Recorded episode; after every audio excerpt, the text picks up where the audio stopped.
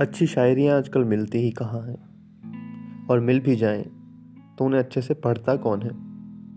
इन्हीं सवालों के जवाब में हम आपसे कहते हैं, मियाँ, ज़रा सुनिए तो।